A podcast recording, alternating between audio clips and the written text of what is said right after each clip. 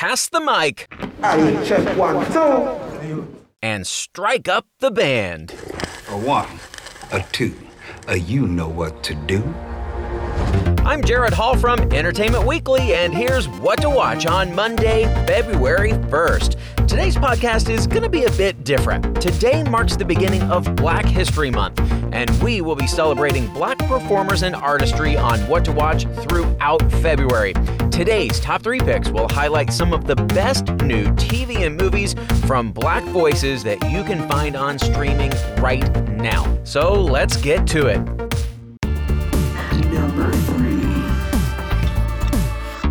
Kicking off our top three picks for today is Ma Rainey's Black Bottom, Netflix's adaptation of the late great August Wilson's 1984 play. The film takes place in a Chicago recording studio in 1927 as demanding blues singer Ma Rainey lays down tracks with her band. Tempers flare over the course of one long night, not least because of arrogant, ambitious trumpeter Levee, who has plans to secure his own record deal. The film features powerhouse performances from Viola Davis as Ma Rainey and Chadwick Boseman as Levee, making his final film appearance after his tragic death from cancer in August.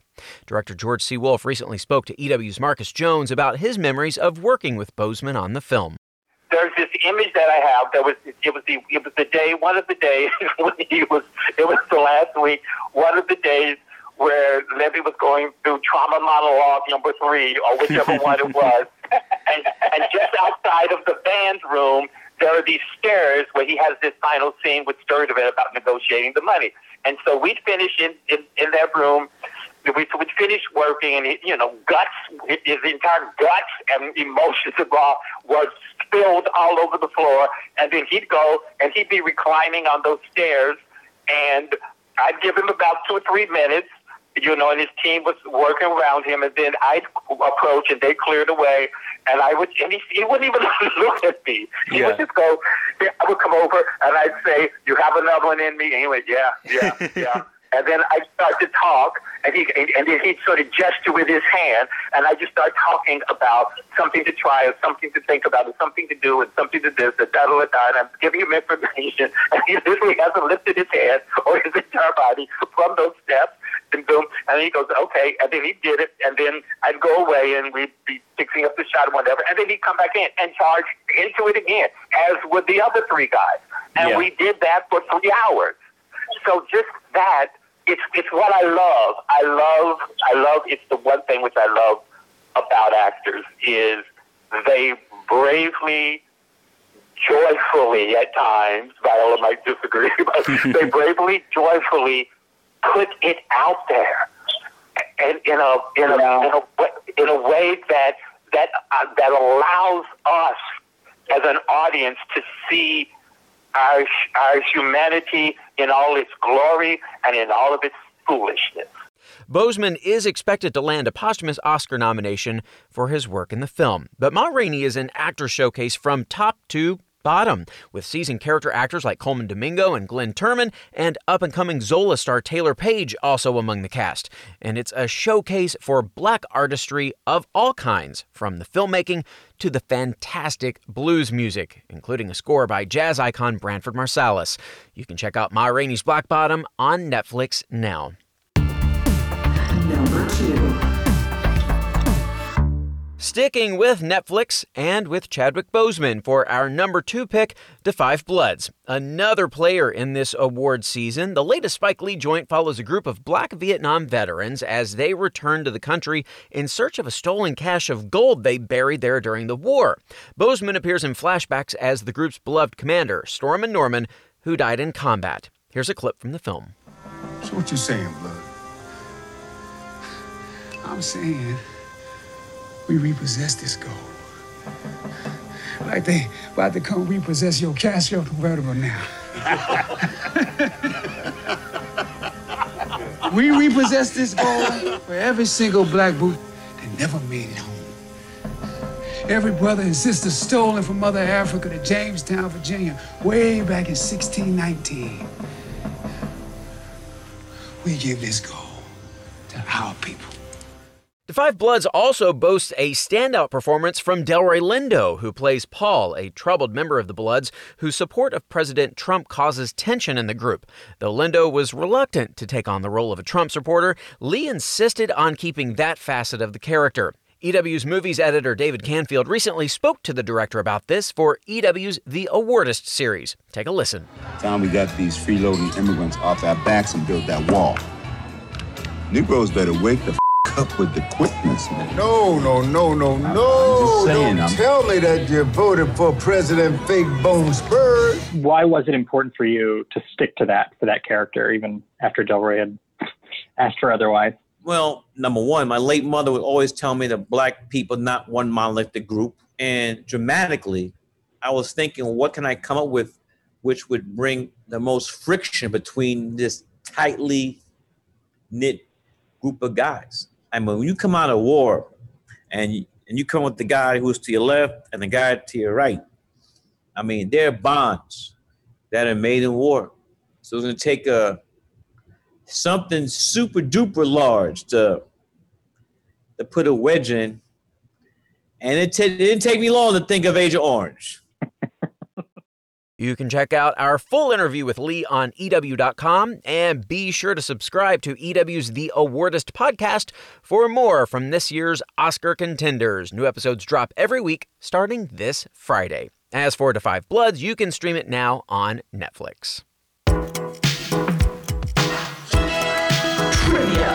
It's trivia time. Today, a question about Spike Lee. In addition to writing and directing, Lee has also acted in several of his films, particularly early in his career. In fact, which movie was the first of Lee's directorial efforts he did not act in? Malcolm X, Get on the Bus, or He Got Game? Stick around for the answer. Our episode kicking off Black History Month continues now with a recommendation from EW staff writer Chancellor Agard.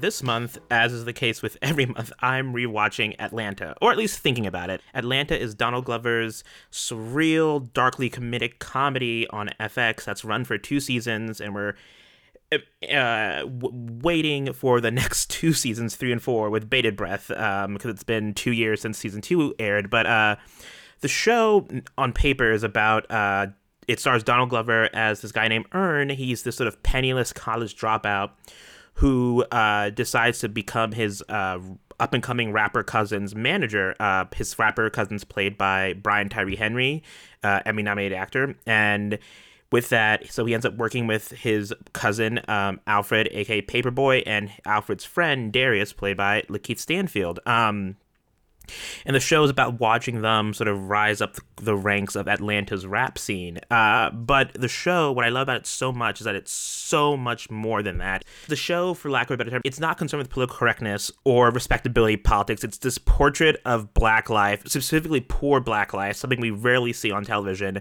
And it's very specific to this city, to these three people, plus Earn's girlfriend slash mother of his child, Van, played by Zazie Beetz. We see them struggle. We see them cheat, steal to get ahead. I mean, the first season's about Alfred, sort of how he's funding his rap business by selling weed, and then season two is about how the selling weed becomes hard when you when you start to make a name for yourself as a rapper. Uh, people start recognizing everywhere. Um, Season one was a very episodic season. One week would follow Earn and Van as they go to a bougie Juneteenth party. The next week would just sort of uh, would follow Earn as he tries to sort of find his missing jacket and the keys to his home, which is a storage locker. At all times, it was a mixed tragedy and comedy to hilarious and heartbreaking effect. And then season two dug even deeper. Season two was titled Robbin' Season and it aired sort of in the wake of the presidential election of 2016. I think it aired in 2018, um, but they started writing it around the 2016 election. And the whole purpose of Robbin' season was sort of setting it, uh, Robbin' season in Atlanta is this time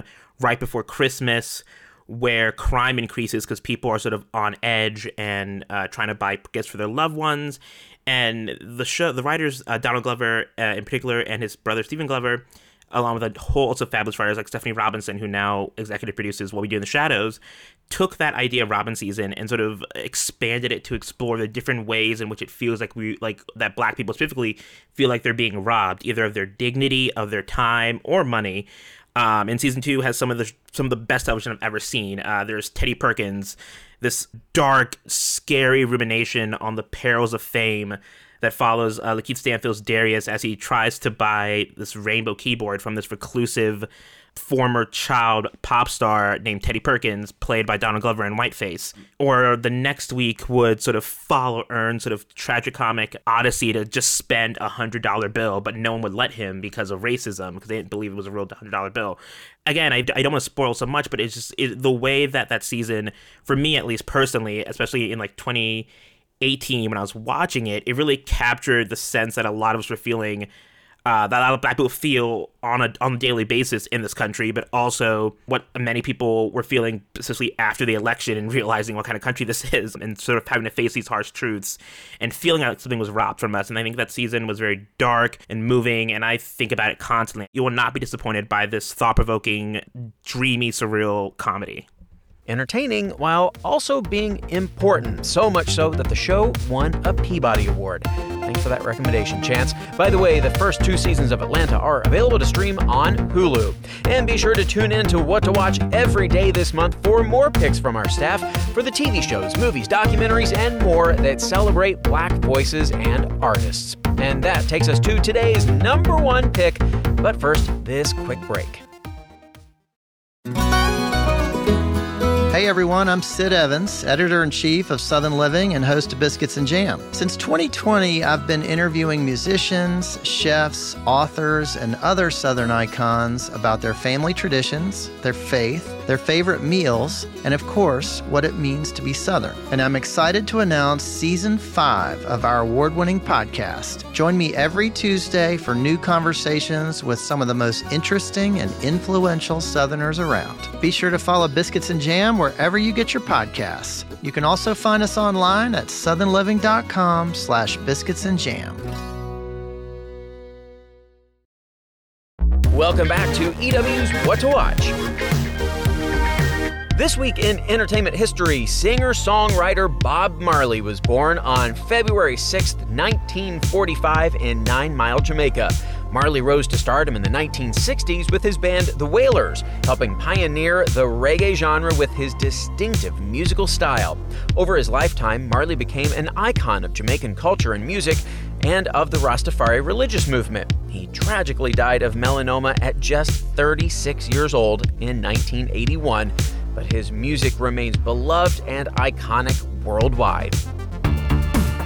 Number one. And now, our number one pick for today Steve McQueen's Small Axe. For his latest project, the Oscar winning director of Widows and 12 Years a Slave produced something unique an anthology of five films, all focusing on the life of black West Indian immigrants in London. The five entries, all co written and directed by McQueen, are all worth watching, but the standouts include Lover's Rock, an hour long recreation of the reggae house parties in early 80s London. Mangrove, a courtroom drama based on the real life trial of nine black activists in 1971, and Red, White, and Blue, which stars John Boyega as Leroy Logan, a London police officer trying to reform the force from within. For those of you who only know Boyega from Star Wars, get ready for a performance like you've never seen from him. The actor recently spoke with EW's Derek Lawrence about that performance. Here's a bit of their conversation. I couldn't help but be taken by the quote from you as Leroy, where he's just like, I just feel like someone's got to be the bridge. And when you're doing that, you just realize you're alone. Like, I can't imagine how isolating like that must feel for someone to take that on. Yeah. What was it like for you taking that weight on and playing that out? Yeah, it was, I felt the change in that, in that line. And that was such a natural scene to, to film. You know, Steve kind of left us alone in this cafe and, and had us have this, this conversation. And for me, I, I I relate to that point as Leroy. I was like, I understand why this guy is saying it because he is alone. You know, statistically, I mean, how many black black police officers did they have? You know, in the streets, and you know, and they definitely didn't have enough to give him a black partner or whatever it is he needed for those specific communities.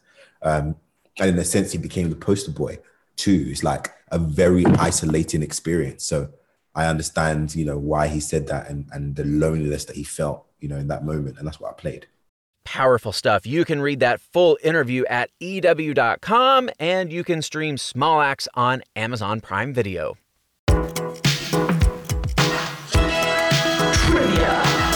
And now, the answer to today's trivia question What was the first movie Spike Lee directed that he did not act in? Malcolm X, Get on the Bus, or He Got Game? If you picked Get on the Bus, then you picked right. One of Lee's lesser known works, the 1996 film follows a group of black men on a cross country trip to join the 1995 Million Man March in Washington, D.C. That is our show for today. We'll have more news and must see picks for you tomorrow. Be sure to rate and review the show, and of course, follow or subscribe to What to Watch so you don't miss our daily recommendations, more of which can be found at EW.com. I'm Senior TV Editor Jared Hall. You can find us on Twitter at EW, and I'm at Jared Hall. Thanks so much for listening, and have a great day. What to watch?